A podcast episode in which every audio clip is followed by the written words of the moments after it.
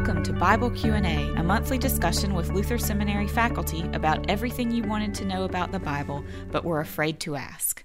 I'm Cameron Howard. And I'm Eric Barreto. And we are joined today by two very special guests uh, Terri Elton, who teaches Children, Youth, and Family Ministries here at Luther Seminary, and Nancy Lee Gaucher, who is an ELCA pastor and brand new grandparent. And together with her husband Paul, has written our uh, blog post entry for this week. Welcome to you both. Thank, you. Thank you. you. Fun to be here. Nancy, we were talking before we started. We should have recorded all of it because it was good stuff. So maybe we can try to recreate it. But we were talking about the experience of thinking about the Bible and your grandchildren as a as a new grandmother and how that has reshaped how you think about this whole enterprise, oh. even though oh. you've been working on it for a long time. I know, a whole year. It's been a year. We Paul and I have been grandparents. By the way, I go by Nana, so grandmother oh. is way out there for me. Sorry, sorry, but I'll try to live into it. I'll try to live into it. But one of the most intriguing things that happened, Paul and I, my husband Paul and I sat down. Ruby Grace is a year old now. And as we're thinking about this darling little girl who lives in Virginia, of course, one of the biggest things we want to share with her is our faith yeah. and the story.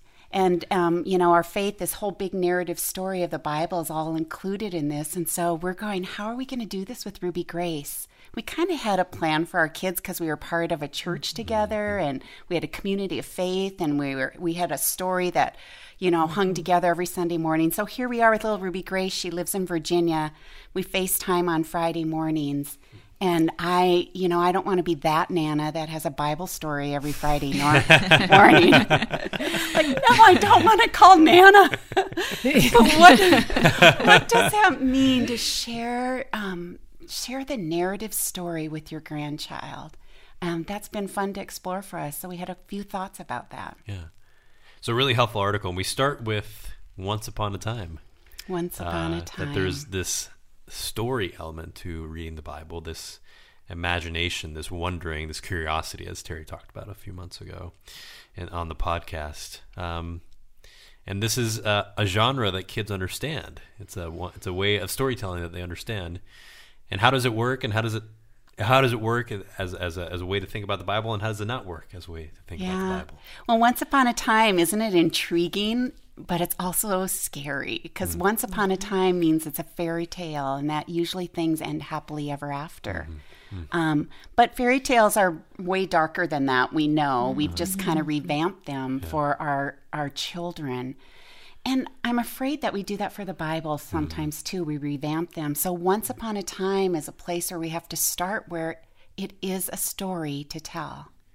And, um, you know, a curious thing, I just thought of this, but so I have a son who's 26 right now, and um, he, we did daily devotions. I was concerned that my children would know the Bible, and so we, I had to figure out how do I get this into them, and so we, every morning had daily devotions, and um, you know, my son was a bit resistant uh, in his older years, but it was very interesting. He was reading a book by Anne Lamott just a couple weeks ago. Mm-hmm.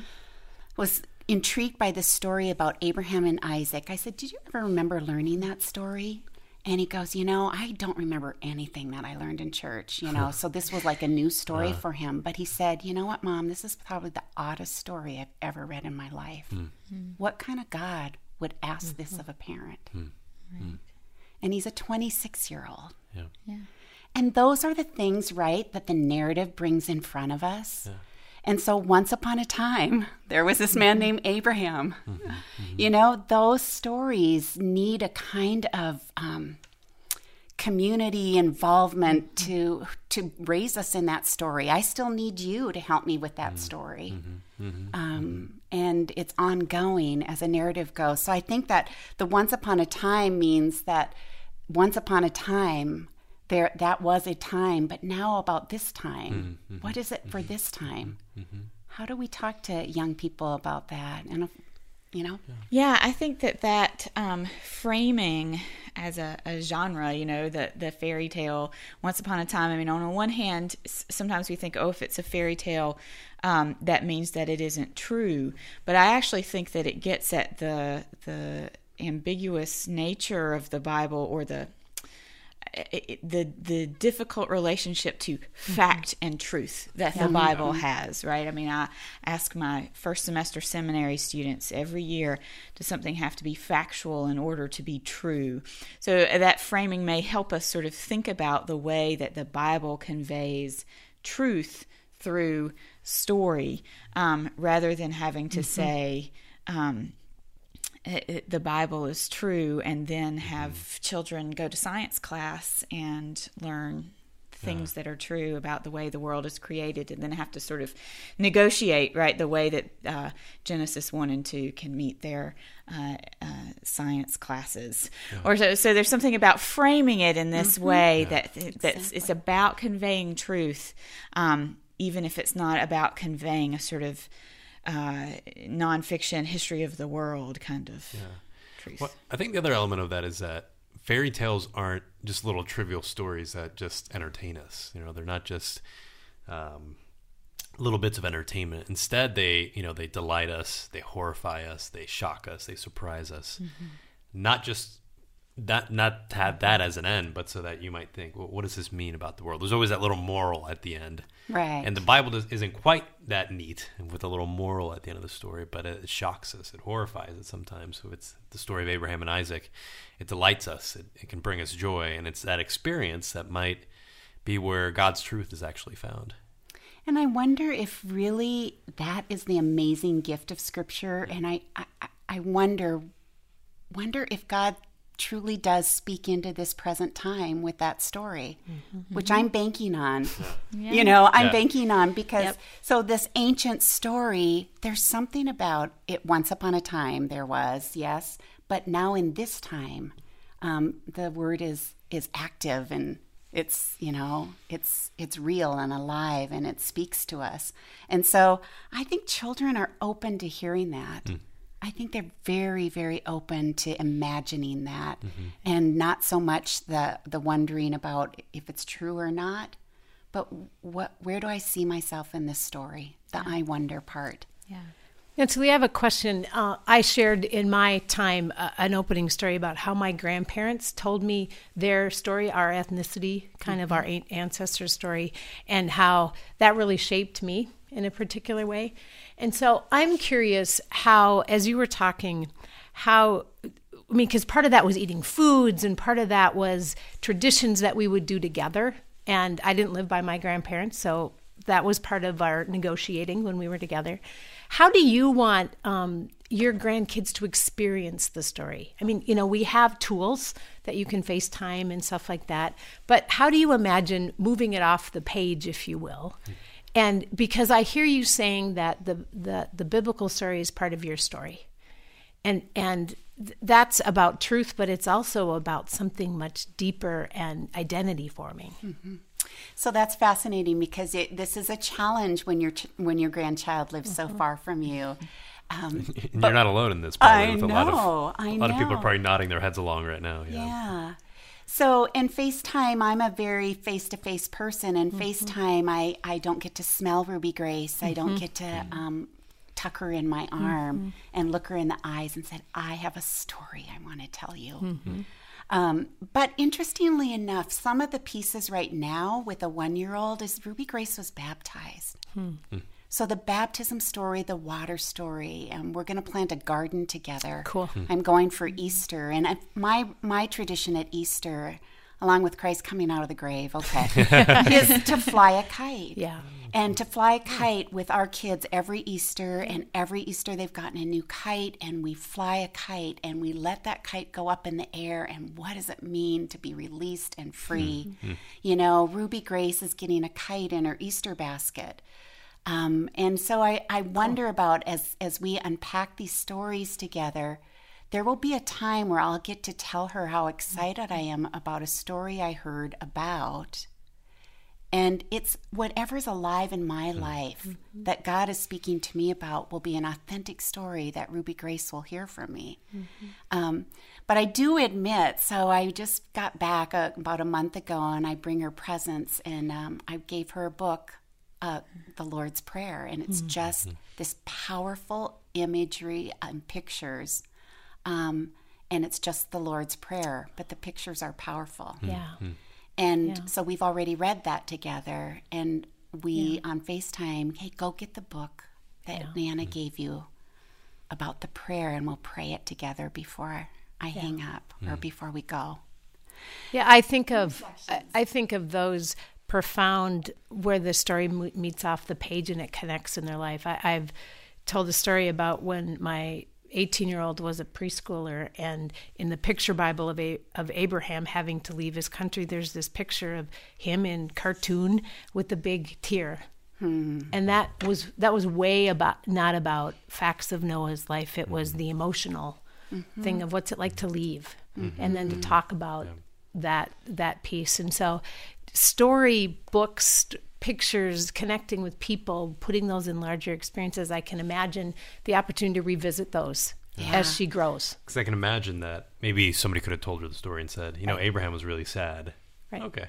But to see that picture is something that kind of lingered with her in a way that the words couldn't. Right. Our stained glass windows, you know, these all these movies coming out, they're so fun. They will be an opportunity to speak into it. I just saw Son of God and I know Noah's coming out and you know, my kids the Joseph story and Yes. Ruby Grace is not going to go see Noah quite right. should I keep her? In? Just maybe, especially if it's in 3D. That could be very frightening. I know yeah. there's so much going on, right? but so my kids both acted in Joseph and Yeah. I mean Donny Osmond taught them the story of Joseph. I'm going to admit that to you, plain and clear, and we saw it in many formats. Uh-huh. But that was a fascinating story Yeah. that we lived into, we sang into, we mm. acted into, Yeah. and um, that will be a story that I'll. Ruby Grace, your mom was one of the little hmm. kids in in this in this story. Where do you see yourself in hmm. this story?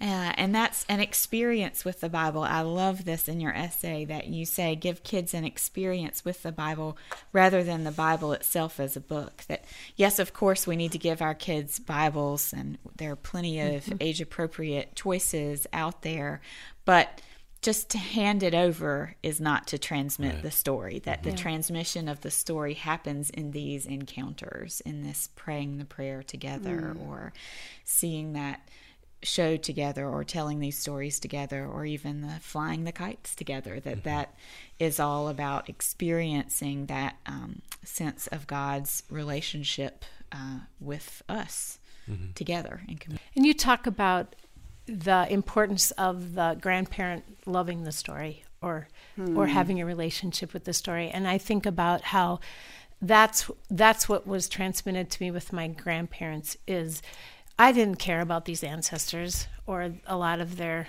issues of moving to farm country, but my grandparents did.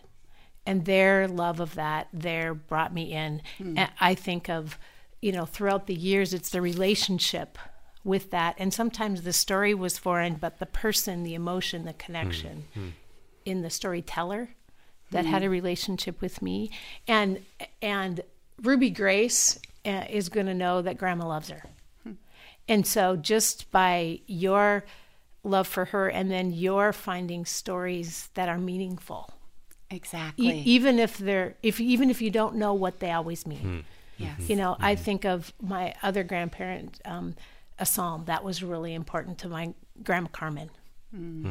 That that came down to me, mm-hmm. and I remember that, and I don't know cognitively what that was all about, Yeah. Mm-hmm. but it was it, my grandma loved it, so I remembered it. Mm-hmm. Or I think about teaching our, our daughter the, the Lord's Prayer, and I'm pretty sure she has no idea what those words actually mean. Every once in a while she'll stop and ask me, but is there something still in the in that process and just the reciting and kind of inhabiting mm-hmm. it, even if you're not quite sure what it means? That might be really instructive to us. That even as we're reading the Bible as grown-ups, we might still be quite like them. We don't quite know what this all means. We're just moving through life. We don't quite know what it all means, but you say it. You say the words. You move in faith, and um, eventually you might figure it out. You might not, but that's the life of faith. Yeah. And wouldn't it be interesting for me to entertain the idea that um, Ruby Grace knows I love her? Does she know that her and Anna loves the stories in the Bible? And how does she know that? Right. Yeah. What does that look like? Thank you, Nancy Lee and For joining us. Thank you for joining us on Bible Q&A. You can find more information at enterthebible.org. Join us again.